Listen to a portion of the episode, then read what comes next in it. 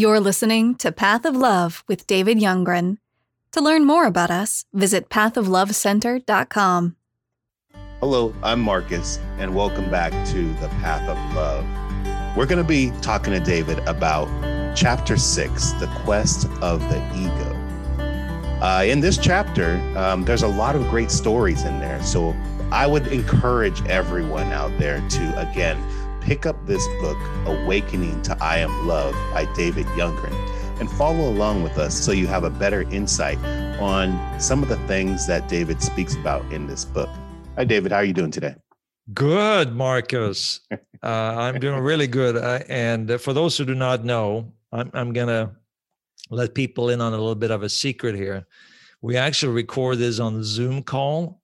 And today you have this incredible, beautiful background with nice ocean and these waves and palm trees and it's it's absolutely stunningly beautiful. And i know you're heading somewhere warm or some some place some island somewhere. We won't even mention the name but but anyhow it's just giving me so much calm. So i'm hopefully i'm able to kind of communicate some of the things from this chapter but you you really you really have an incredible background today marcus. I know my hair is blowing in the wind.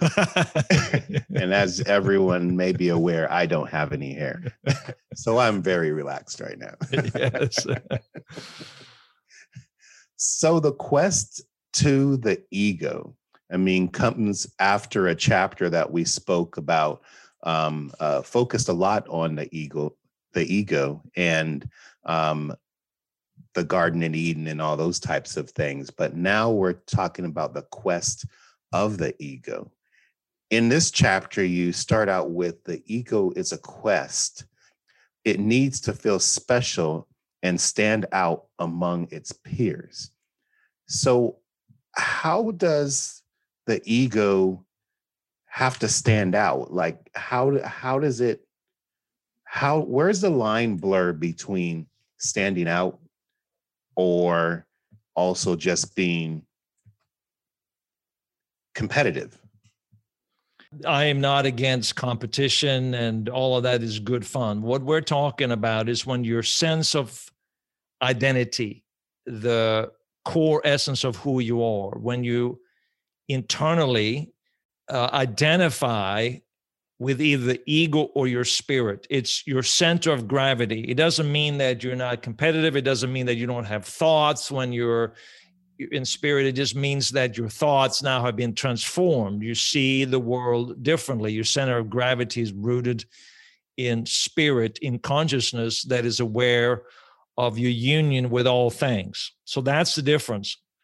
So just to reiterate again what the ego is. The ego basically uh, survives. So the ego, uh, of course, the content of the ego varies from person to person, but in every ego, the same structure operates. In other words, egos, they only really differ on the surface, but deep down, and this is what I'm talking about in this chapter, deep down, they're all the same as far as uh, identification and separation. So we all identify, the ego identifies with content, and content is all those things that has been added onto you as to who you are since childhood. When you were born, your identity was just rooted, your inner sense of self was rooted in I am.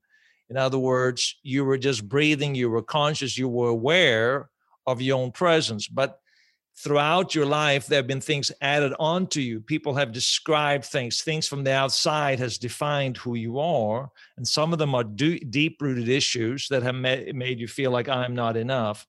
And so the ego seeks to separate itself because ultimately because the moment that we allowed ourselves to identify with our ego rather than our spirit what happened then was that now we were no longer aware of the unconditional love that kind of uh, the union that all of us share is this unconditional love and we were no longer aware of that and now we began to seek love from outside which is based on our performance. In order to do that, we need to separate ourselves from others. We need to stand out from others. In other words, we need to be superior. We need to find our niche, so to speak, that we're better than others because it somehow or another makes us feel better about ourselves. But ultimately, that always leads to pain and suffering. It leads to all these heartaches in our life. But it doesn't mean that you cannot be competitive, you cannot have fun, you can do all those different things, but your center of gravity, your very essence of who you are is not rooted in your abilities and how you stand out in comparison to others. So you also say the ego pursues whatever validates and strengthens its sense of self. Um, and then you jump to culture has a pull on ego. Can you explain that? Yeah, obviously, in the beginning of our life, family is very, very important. And but then as we grow up, we you know we live in a culture where we are taught certain values certain ways of seeing things. So for example we may come to a point in our life when you know money is very important. Of course in our society here money is very very important. So one way you establish your worth and value is by having more money than other people. So a way to enhance your sense of self in, in, in a way to separate yourself from others you must have more money money than others or it could be power or it could be fame it could be many different things.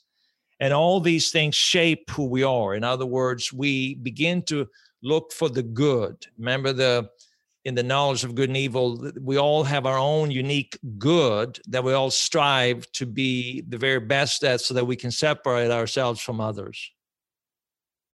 So culture in that aspect is not coming from uh, uh, South African culture or from an American culture or from a Canadian culture? Um, is it culture meaning um, the the what you actually identify with? Culture, I think, actually is very uh, national, and in that, for example, people in United States identify more with probably with money as a form of good than a lot of other countries. In a lot of other countries, that's not the case. And you have each nation is unique. All a lot of countries are the same. But at the same time, it, it, it, it can depend on so many different things. It can depend on, for example, if you're raised in a very political environment, maybe the ultimate good then is to be some great political figure. Or if you're raised in a religious culture, then maybe a pastor or some other religious leader is the ultimate good that we all pursue. It all depends on the type of environment we live in. So, nation has something to do with it, but also race has something to do with it, but also our family or uh, the kind of environment we're in all have something to to do with what we consider the ultimate good and how we want to be able to stand out in the eyes of others. Okay. And you say when our sense of identity is based on our ego's achievement and success or lack thereof, it moves us further away from awareness of the unconditional love that holds us all together. Can yeah, ex- because because the ego always need to compare ourselves to others. And when you do that, you ultimately always do it because you don't feel like you're worthy enough. So you have to stand out. You compare yourself to others. You you for example, if I ever compare myself to you, why do I need to compare myself with you? Because I feel like that's how I'm going to gain my worth and value. So let's say we had the same father. Let's say we were raised in the same family, you and I, Marcus. And so I would then need to so if I wanted to have the approval and the love of my father, subconsciously, maybe not consciously, I would never think this way, but subconsciously, I would feel like I have to prove my worth, that I am somehow another standing out in my father's eyes in comparison to you. So I would have to find my own field of interest, what I am good at to do that. And, um, and that is not rooted in unconditional love because if I really was aware, if I really knew of unconditional love, I would never need to compare myself to you because I would recognize that we're all one together anyhow. And then it goes on to your gifts and skills are then used to bring the beauty of life to the world around you instead of going into being it, it, it being used to overpower someone else, correct? Yeah, exactly. So you're uh, we all had we all have unique gifts and abilities. We all have certain skill sets. the things that we can do that other people cannot do, and those are all valuable. Those are all incredible. But when we operate them out of a sense of ego to prove ourselves that we need to stand out to be the best, it will always lead to suffering. But if we operate those gifts through an awareness of our spirit within, it always is about helping others uh, and bringing a bringing who you are uh, this sense of love and consciousness in a way that benefits not just yourself but benefits all people. So the chapter six is called the quest of the ego and you start to title some of the portions in there basically uh, the the some of the titles that represent where ego can can hide and can linger in people's lives. Um, so let's go in that Indiana Jones quest that you have stated right there. Like identifying the physical appearance, um, identifying with physical appearance. Um, you spoke in there about people who are really focused on their physical appearance. In today's day and age, that is just about everybody now. I mean, you see that on social media everywhere. How does ego creep into that? And maybe it started, but you know, we're living in age when we're told we're beautiful and we always, you know, a lot of people are complimented. So if you kind of always hear that you are beautiful, you're strong, you're this and that. Or if you hear that you're not, then you may, you know, let's say you're you're not very strong. Then there may be something in within you that says, "Oh, I need to prove myself. I'm going to work out until everybody see how strong I am," or I want to change my look so that the people will see how beautiful I am. So it all goes to the ego. The ego needs to stand out, to feel special, to to be superior to others. So in the case of our looks, our looks become a very, very important thing. I tell a story in there about I met one time that I was, you know, here in California, you know, in Southern California, it doesn't get very cold. And uh, but every once in a while, maybe drop down to the 40s in the day, and then sometimes even to 30, like 30 degrees, you know, in in the at night. And for those who are not are not familiar with Fahrenheit, that's about zero degrees Celsius and about uh seven eight during the day you know something like that. And so it's it's cold for us very very cold for us. And i remember one time you know i i get bundled up like crazy. I go for a walk every day and i get put on clothes You know, i put on, on a ton of different clothes if it's really cold because like i like the reason i moved here was because of the weather right? And so i i bundled myself up and the fact that i had my pool guy once on time he said he said to me uh oh, you look like the Unabomber because I was covered up and, you know, the, you know, sunglasses on, the mm-hmm. whole thing. And so one time I remember going for a walk and I saw this guy running and he had only shorts on and it was freezing cold outside. And I look at him and I'm noticing uh, he's very muscular. He's very built, you know. Hmm. And, and and of course all the cars are driving by and they everybody's looking at him. They're not looking at me bundled up. They're looking at him with all these massive muscles. And i thought to myself it's very interesting how uh, you know all of us like to stand out. It was another way to communicate look at me look at me look at me. Look how strong i am. And i don't know whether he thought that i don't want to make that judgment but it certainly can lead to that but because at some point all of us especially if we focus on our beauty or if we focus on our appearance and our looks or anything like that at some point other people will be better looking than us. And if you are a, a, a you know famous um, uh, influencer on instagram or tiktok anything like that at some point someone else would come along who is a younger version of you. And how do you feel then? If your sense of identity is rooted in your looks then you will go through all this heartache and internal struggle and anxiety and worry and and you got to you, you try to figure out how can i make myself look younger again? Because your sense of identity is rooted in the way you appear.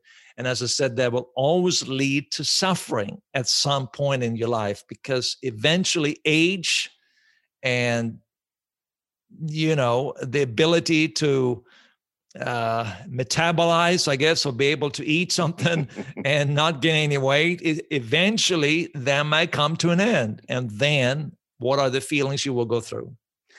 I like how you phrased it and said pain and anguish await anyone whose self identity is based on their appearance because age and bad breaks have a way of catching up with all of us. Exactly. It's so true. I mean, you there, but how do you feel towards someone who's worked so hard to achieve that muscular physique or that great physique? And it makes them feel confident inside or makes them feel good inside. Is that the wrong foundation of confidence and good that they're depending on? To feel good should never be rooted in something as superficial as form or in the way we look. I think that that's a mistake a lot of people make. If we are truly rooted in in our inner true self, if our confidence is in who we are, that's the most attractive quality any person can have. I believe that it gives you true confidence when you are truly confident in your inner self, who you are at the very core, that you are an expression of the divine, that you are love at the very core, that you're consciousness, that you are you are this presence that all this other stuff are only content additions that have been added on to you to somehow or another create a conceptualized self that separates you from others. But if we don't worry about that, if you're just free, you have tremendous confidence. So, yes, we often create, and in fact, all of us do, we create personas, we create things that will cause us to stand out uh, when we compare ourselves to others. And as I said, that would always lead to frustration because if someone criticizes you, what happens then? Well, then we get like, you know, full of anxiety. We, you know, we we get worried about that, or or we become irritated, or we become uh, depressed, or we begin to lash out at the haters. If someone says something terrible, like if you are on uh, Instagram and someone makes a negative comment about you, it's amazing how some of the most famous people, I've seen that some of the most famous people who have millions of followers, someone posts something negative and they get all upset about it. Who is that person anyhow? It doesn't matter because their sense of identity is wrapped up in how they appear, the way they look. Let's move on to that quest. And the next is the need to be right. This one is very interesting to me because I know you related to a, a, story of you being at a dealership, and it was a great analogy on there. But it also reminds me of relationships. And when you're speaking to your significant other, or and they're um, wanting to be right, or you're trying to win a conversation, can you elaborate um, a little bit more on the the ego in the need to be right?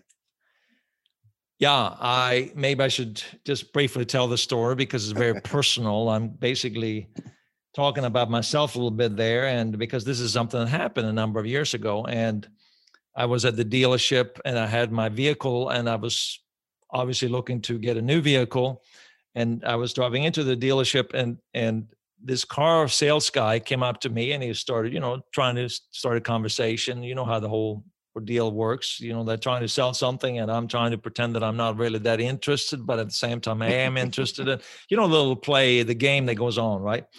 And so this particular guy that came up to me was the same as the guy had sold it to me. Although I didn't really remember him very well, but afterwards I thought, no, he's this, that was the same guy who actually sold my last car to me.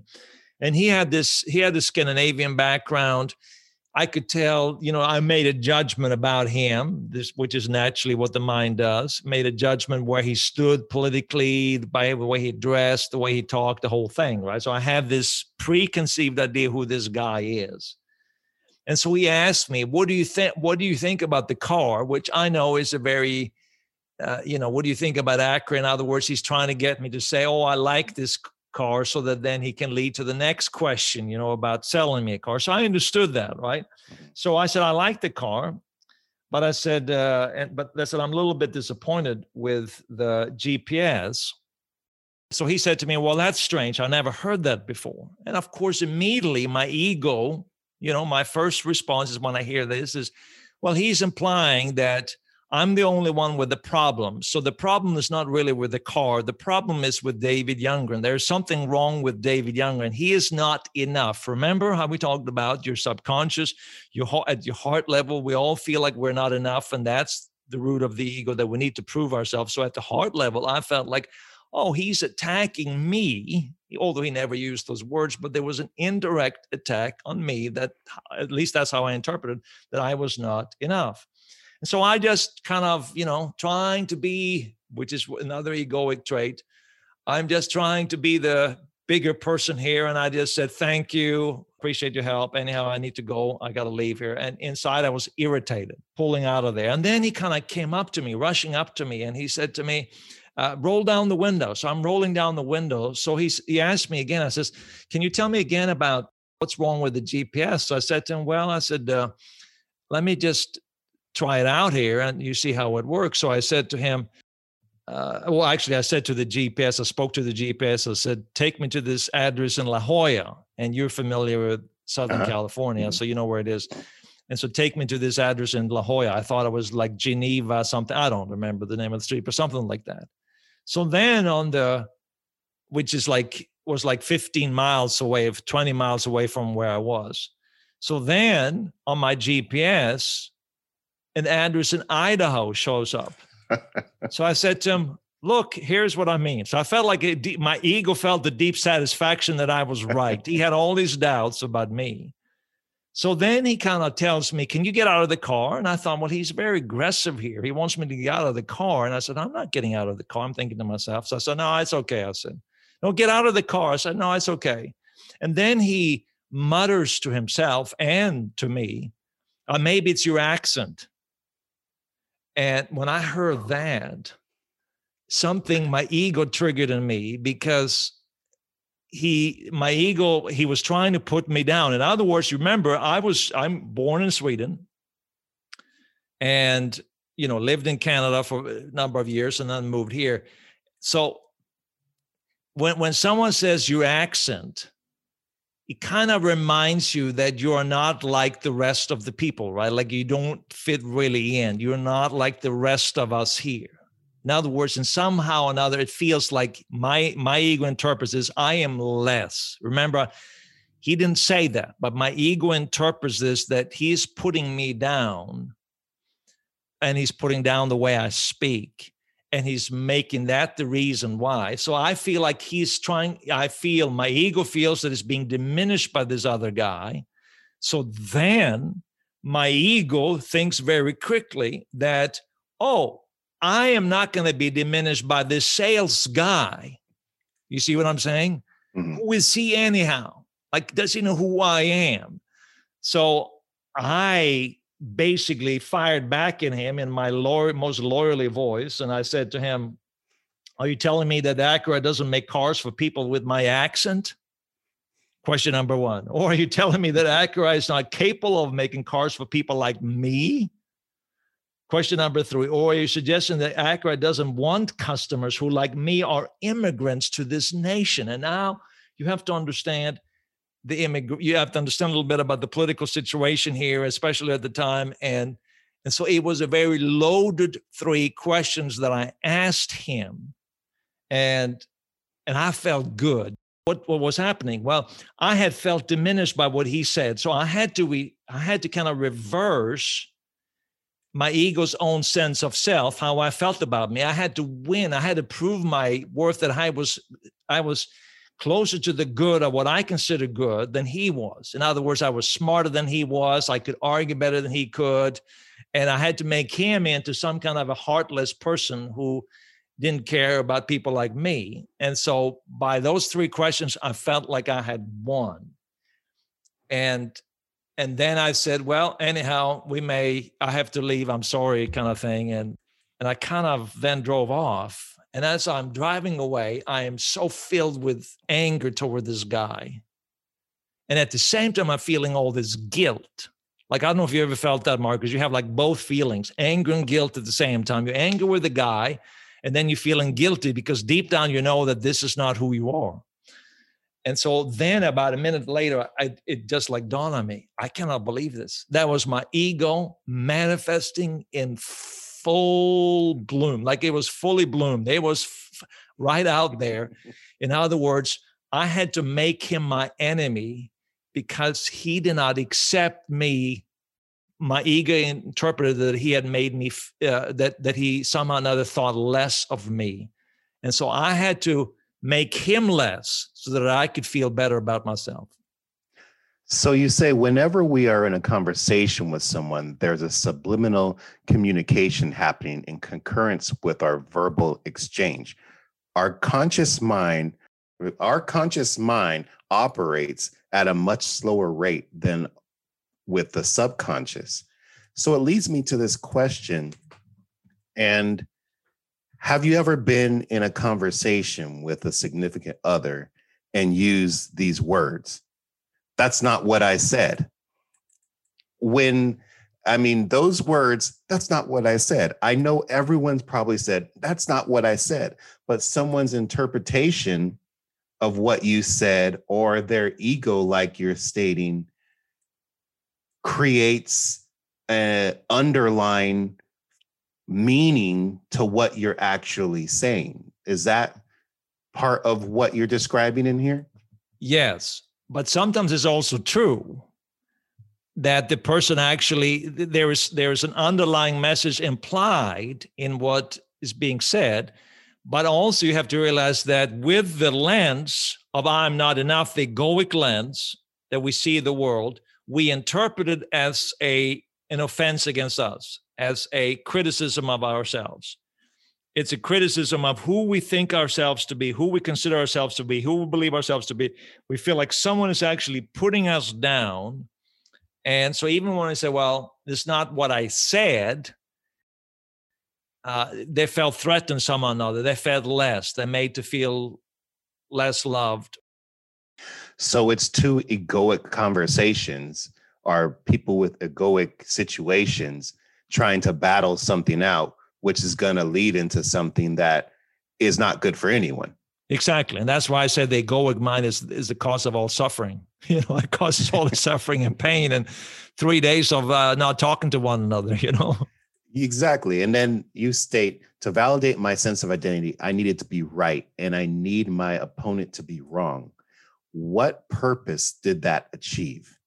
So when you became aware you noticed that this didn't get us anywhere. No, it became it became like for hours and hours afterwards. Uh, this is what I thought about, and so and and you know that was probably good. It could have been days and days that people relive this and kind of relive this situation over and over and over again in their minds and their heads you know they, it's it's like a narrative that goes on and on and on and now you start trying to create more out of that story it becomes like this huge story in your mind right? It completely makes you unaware of your true essence your true self. It said when multiplied these incidents form unconscious programming that can lead to all kinds of anxiety and even sickness.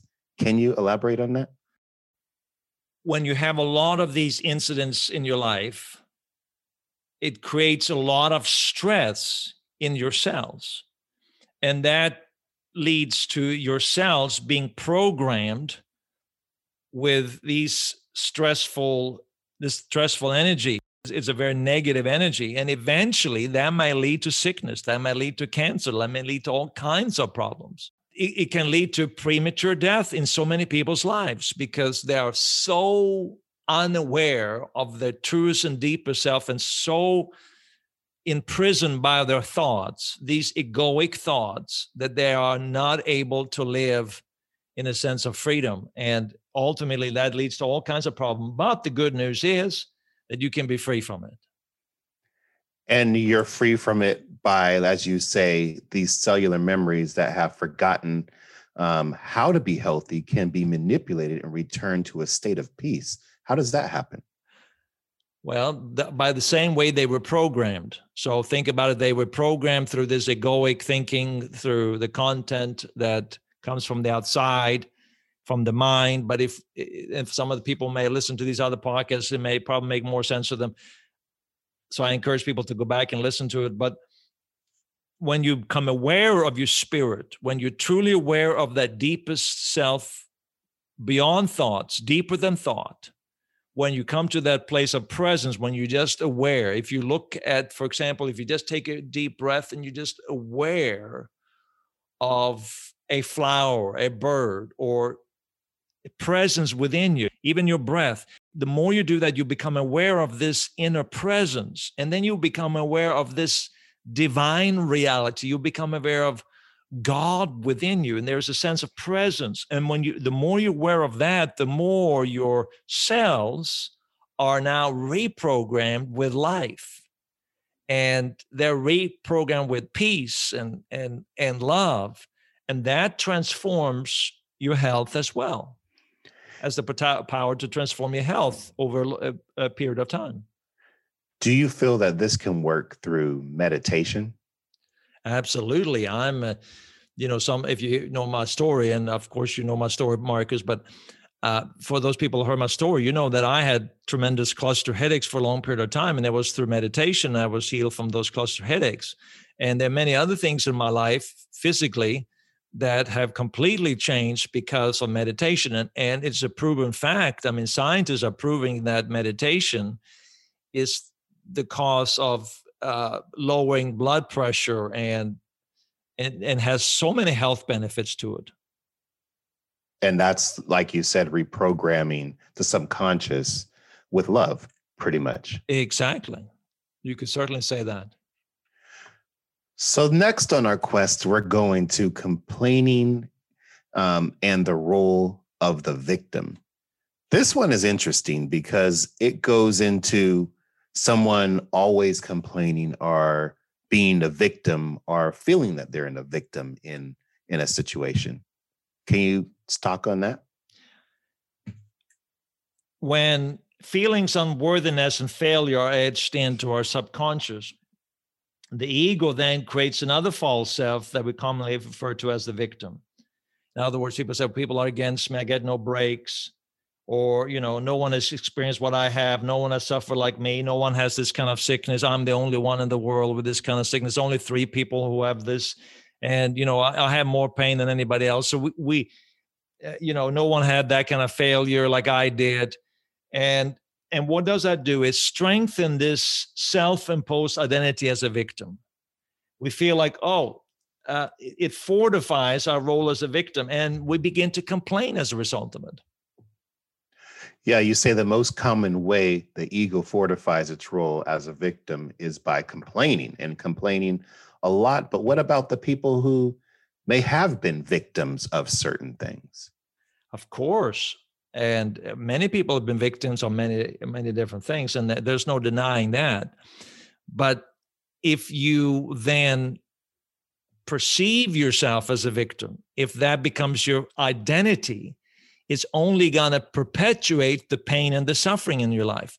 So, for example, if you suffered something 20 years ago, you can't change that. And a lot of people have obviously, obviously trauma and going through a lot of different things.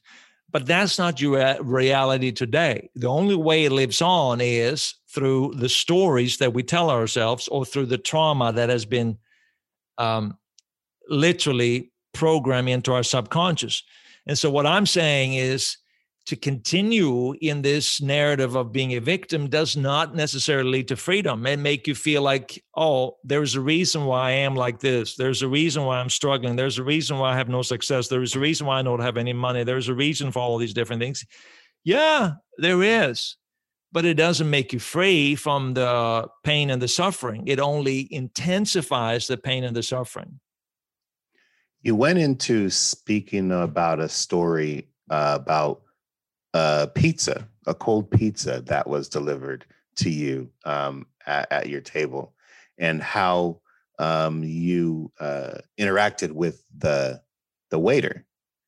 Well, it wasn't so much my own story. Um, it was I was just using a story as a general story to to give an example. So, but it probably something similar probably has happened to me. Although I don't know sure about exactly that story right there. But um, you see, whenever we complain, really what I'm talking about is complaining. Complaining is a way. Uh, complaining is a way where we can diminish others and make ourselves rise, right? Remember, if you think of this continuum of good and evil, if you think of this uh, field of good and evil, and and on one side is good and the other side is evil. Remember, all our internal dialogue is about being good, and in order to be good, we have to put other people down. So complaining is a way to make other people bad, and it's another way to make yourself to enhance your sense of self, to be superior to others, and so in the case of the pizza, uh, for example, let's say, and I use this as an example, let's say you're sitting in a restaurant with your friends and you all order pizza. And your pizza arrives and everyone else's pizza arrives, but your pizza arrives last and you waited like long time for that pizza. And you notice when you compare to the other people that your pizza has less ingredients, has less cheese, is cold. And so, how does the ego interpret that? Oh, they think less of me. They there's something, and so whatever you identify with. So, for example, if you identify with your, you know, you don't feel very good looking, it could be, well, I'm not very good looking, or I'm I'm I'm this. It can even be like a, a race thing. I mean, that could mm-hmm. that could also be it. It could be all kinds Absolutely. of things. It could be religious things. It could be anything, you feel a sense of, oh, they think less of me, and that's the reason why. And immediately, what do we do? Then we have to counterattack them. We have to put them in their place because they have diminished our sense of self or they have made us feel less about ourselves. So now the ego then has to make them feel less about themselves. We have to reverse the loss into a victory. So, what do we do? We attack them back and say, We were wrong, we were mistreated. And so now that complaining about being served this terrible pizza is the ego's attempt to regain its worth by establishing the lack of worth in the other. So you know, you may say something like, This is the second time I've been served cold pizza at this restaurant. Why would you bring me a cold pizza with so little cheese on it? All the other people, look at them. They got theirs earlier than mine. This is terrible service. I don't deserve to be treated this way. I demand that you make me a new pizza and I'm not going to pay for it. You know, something like that. But how do you discuss something you're not happy with um, and become and not become the victim or make someone else the victim?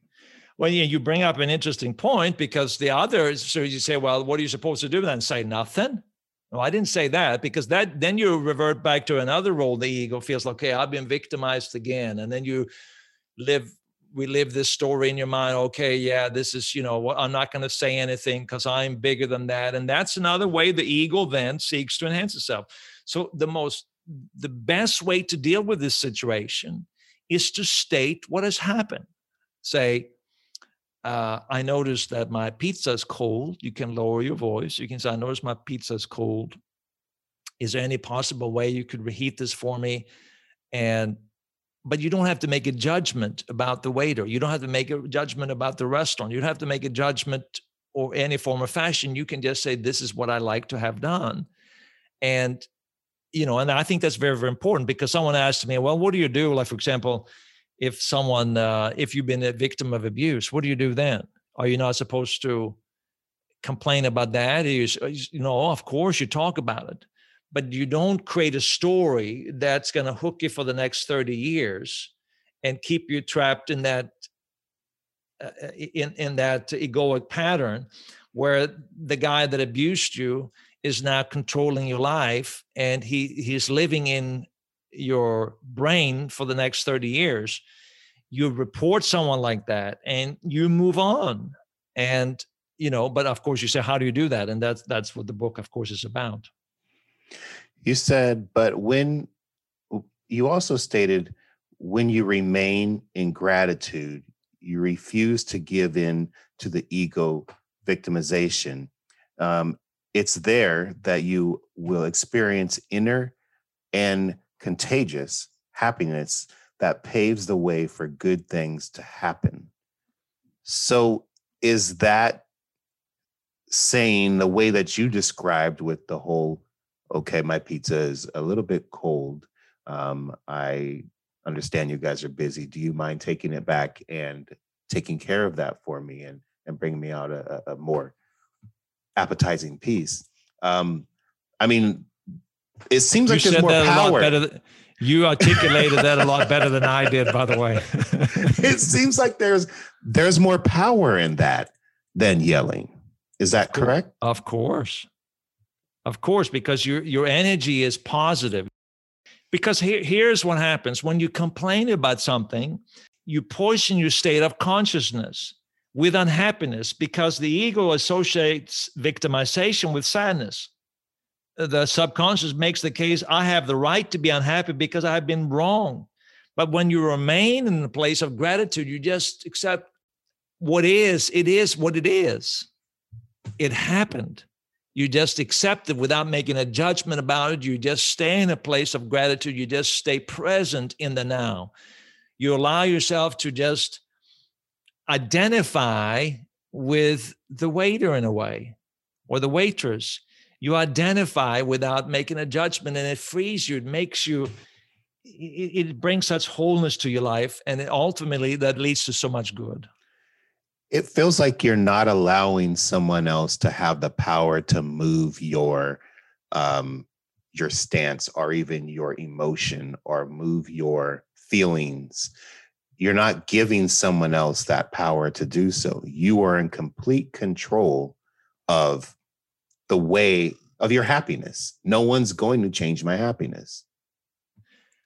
Yes. At the same time, it's also the moment that you feel like I, I am keeping myself in control. That can also be the ego to some extent. I'm not allowing anybody to gain the control of me because then you're making the other there's an implied judgment that the other person has done you wrong and i'm not going to let that person steal from me or i'm not going to let that person put me down and so that can also be the ego that's just a more i guess a more subtle way for the ego to rear its ugly head but when you truly come to that point of peace then things may happen. But it is. You you just accept what is. It's a present moment. It happened. It happened. The next moment it's not there anymore. And the more you can just stay in that place of inner gratitude Stay in that place of being aware of your truest and deepest self when you are conscious uh, of the beauty of life, the aliveness within you. If you come to that place of inner stillness, you don't need to prove anything anymore. It's just a natural outcome. It's not that you feel like I don't need to prove anything anymore, but it's just a natural outcome. You are fine. You're okay. It is what it is. And you explain that in one of your final stories uh, in this chapter about the airline, and it's funny to see our how the outcome of that story came about.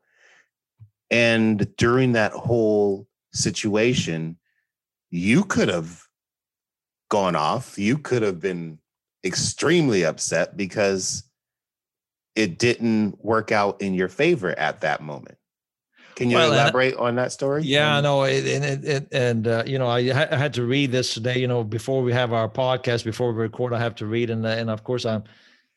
Sometimes you forget what you you wrote about because it's been a couple of years since I wrote this, and so, you know, I remember that story quite well, and I relived it as I uh, again today. And I, you know, I was flying, and I have been doing a lot of flying over the years. And I remember I was flying from Amsterdam to Los Angeles, which is an 11-hour flight and you know when you've been flying especially i'm six foot five so i'm pretty tall and so when you fly a lot you know it's not very comfortable to sit in a economy seat coach especially if you're flying for 24 hours if you're flying from some other part of the world and then you fly all the way to los angeles so you don't want to do that so i you know sometimes i just go and ask i say listen can i can I purchase an upgrade? Because generally they sell upgrades a lot cheaper. Right? Sometimes I use points. So I went and I asked when I arrived, I actually went to the airport early and I said, Is it possible for me to buy an upgrade? And so they told me how much it was going to cost and how many points I would need to use. So there was a little combination with points and money. So I said, okay, I'll do that. So then they said, okay, they looked and they looked at the screen and they said, okay, well, we can't do it here. You have to do it on this this other place. So I went to that place and I stood in the line up there for a while. And then they then I told them the same thing again. And so I'm sorry, you can't do it here. You actually have to do it on the gate side. If you go into the lounge and you speak to somebody there, they will be able to help you. So of course I went through there, and that was another 20 minutes of you know getting through uh, you know security. And then I got into the lounge and I, I get my, you know, there was a line up there. So I get this little thing in Europe. They have these little uh, tags, you know, like the number or whatever. So your number like A16. So finally my number was called and I get up and I s- tell this same uh, staff member my situation and I wanted to. She said, okay, that's fine. And so, and she says, yeah, I have, uh, I have a couple of seats left. All good. Give me your credit card and give me your thing. And so, and then she got she's talking to someone on the phone and then for a few minutes and then she comes back and she says to me uh, sorry so sorry sir but your there's no more seats the last two seats just someone just bought them right now now in my mind i'm thinking well if they would have helped me an hour ago Mm-hmm. Or if you would have helped me before you got on that phone, or if this would have happened, you know, I would have had my upgrade to sit or lay down on a bed for 11 hours rather than sit with my six foot five frame tucked in some kind of terrible seat. This is what my first reaction was, but it's not how I felt. Thank God that's not how I responded because I I, I was so filled with this awareness. I, I, I was so filled of this awareness of this presence within me that I, instead of reacting that way, I had tremendous compassion for her because I could sense that she felt so bad. Mm-hmm. She knew that she had done something wrong. So I was filled with compassion for her. And I responded with kindness. I said, you know, don't worry about it. It's, it's okay. Um, it happens. I'm fine. No worries. And she apologized to me over and over again. She said, oh, but yeah, I'm terribly sorry. I said, don't worry about it. It's okay. And I had this calm because I realized that, yeah, I may be tucked into a seat, but my happiness does not depend upon where I sit, which is the mistake so many people do. And so then I got to the gate and I'm standing there waiting to board in my terrible economy seat but i was having i had this incredible peace and i had this incredible sense of joy and calm and I, everything is fine and you know i'm not complaining because a lot of us we fly economy so we know what it's like and it's not exactly the most fun thing.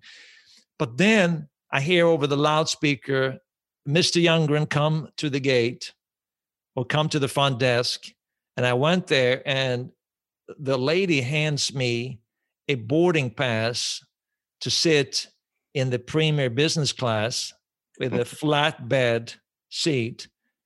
And I thought, I wonder if I have to pay for this. I wonder if they charge me for this. And I realized, no, they never charged me for this. There was nothing there. And I thought about it when I was sitting up on the airplane later on. If I would have got all upset, if my ego would have all been stirred up, if I would have been all angry and I would have lashed out to them and told them how wrong they were and how they had mistreated me and all how unfair it was, I doubt that that lady, the staff member, would have done anything. But somehow or another, this lady that I dealt with who felt so bad, she did everything she could to make sure that I got a seat up at up at the front. And so that's what I'm saying. When you remain in the place of gratitude, rather than allowing the problems to just get to you, when you remain in that place of saying, I am not going to allow my ego to get involved. I'm not going to feel diminished by what someone else does to me. I'm just going to remain in that place of peace and grace because I'm rooted. My sense of self is not rooted in content. My sense of self is rooted in who I am, my eternal spirit, my oneness with God. things just work out for themselves somehow or another. And if things don't work out necessarily all the time, you still have the peace in the midst of the turmoil. And that's what I got out of that is you still kept your peace and you still kept your happiness and your gratitude. You even thank the person for trying and you still you still it, it's a powerful thing to someone else when someone still treats you well even though the situation is bad exactly when you treat people well when you're forgiving when you see beyond people's mistakes because you recognize we all make mistakes and you see beyond their mistakes you see them for who they are they're one with you on a very deep level. Even scientifically, quantum physics confirmed this. We're one at a very deep level, atomic level, we are one. When you begin to realize that at, at the core, we are one, it just frees you from all this suffering and pain that we create for ourselves because of the ego. And it puts you in that different category that you stated in chapter three and it seems like that's where you were what you were stating. It puts you in this christ-centric state where you can walk and just be aware and just be you and just be free and just love and just live happy and live your best life without a care and a worry and everything works out for your good. And if it doesn't even work out at that moment, you still stay along those lines of, of, of being happy. If you if you remain in this place of peace within, it will improve your health and improve so many things in your life. It doesn't mean that nothing bad will not happen, but still, you will live free. And when things happen that is bad, you're still fine in the long run. You're still fine. Even to die, you know, is just the beginning of a new chapter. Mm-hmm. Sometimes you have to die. J- Jesus proved that you, you know, uh, to die before death is really how to live. Lastly, you stated while the ego is never content with now and thus complains, gratitude is in fact the language of love that keeps you at peace with what is. And what is can mean so many different things. It can mean everything. What is, is what is right now. So, what is right now for me and for you? We are talking to each other, we're completely present. At least I'm not thinking about tomorrow. I'm not thinking about yesterday. I'm not thinking about uh, anything except that I'm present with you. And that's what I mean, what is all that you ever experience is always now. So, what was now yesterday is no longer now. It's no longer what is. What is right now is you. Most important person is to me is the person that I'm speaking to at the moment. And that's what I mean when I say what is. Well, you really took us on that quest today and that journey of ego and different places where it may hide in people's everyday lives, relationships, and acts in as they go about their days. Um, I really uh, like the way that you explained it, and you know, defined it for other people to really put it in their personal lives and really see how they can change things within themselves or even identify things that are within themselves. Well, thank you. Thanks for listening to today's podcast of Path of Love with David Youngren. This podcast is produced by the Path of Love Center thanks to the generosity of our donors. If you enjoyed this podcast, consider rating it, writing a review, and sharing it with a friend. Together, we can grow an inclusive community around the transformational work of love. To learn more about Path of Love, and get daily wisdom seeds sent to your email inbox, visit pathoflovecenter.com. You can also download David Youngren's guided audio meditation, Healing Stillness, for free at our website. From all of us at Path of Love, may love, joy, and peace be with you always.